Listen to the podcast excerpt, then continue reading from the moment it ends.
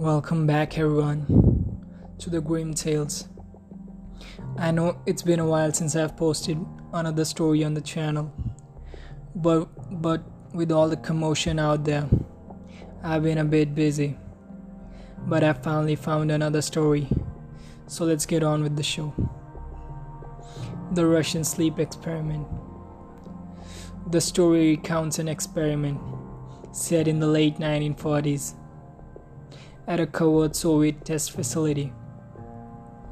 In a military sanctioned scientific experiment, five political prisoners were kept in a sealed gas chamber with an airborne stimulant continually administered in order to keep the subjects awake for 30 consecutive days. The prisoners were falsely promised that they would be set free from the prison if they completed the experiment. The subjects behaved as usual during the initial days, talking to each other and whispering to the researchers through the one way glass, though it was noted that their discussions gradually became darker in the subject matter.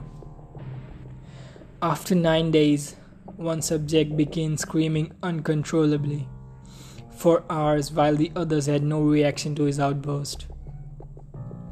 The man screamed for so long that he, that he tore his vocal cords and was rendered mute as a result. When the second one started screaming, the others prevented the researchers from looking inside by pasting torn book pages and their own feces on the glass window. A few days passed without the researchers being able to look inside, during which the chamber was completely silent.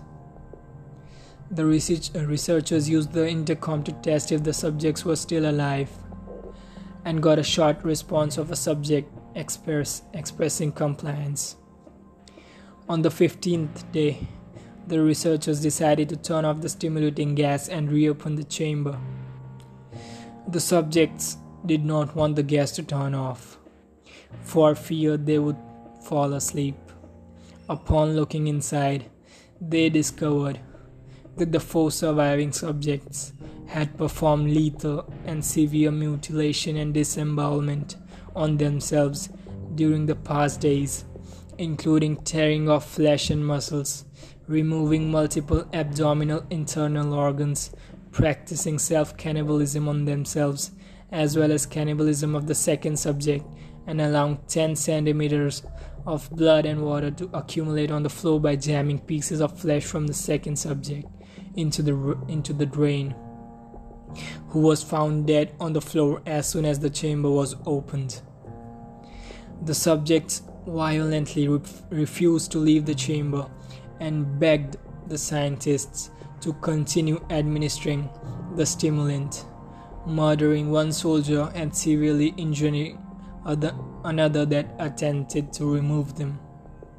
After eventually being removed from the chamber all subjects were shown to exhibit extreme strength, unprecedented resistance to drugs and sedatives, the ability to remain alive despite lethal injuries, and a desperate desire to stay awake and be given the stimulant.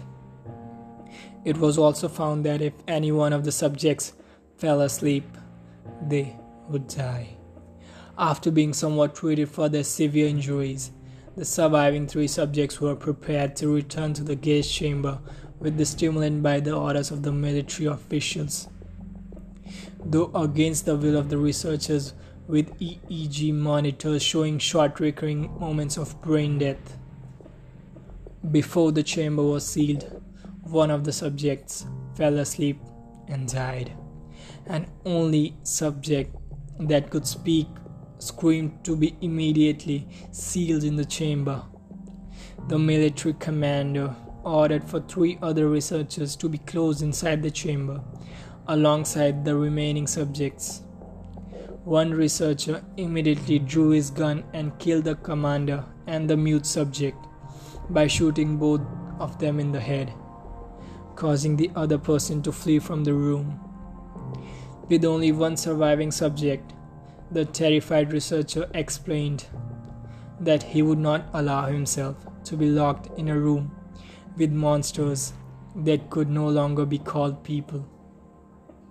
He desperately asked what the subject was, to which the subject smiled and identified himself and the other fallen subjects as an inherent evil inside the human mind that is kept in check by the act of sleeping. After a brief pause, the researcher shot the prisoner in the heart, and with his dying breath on the floor, the subject muttered his final words. So nearly free. Thank you, everybody, for listening to the podcast, and I hope that you enjoyed this story. Stay safe till we meet next time. Bye bye.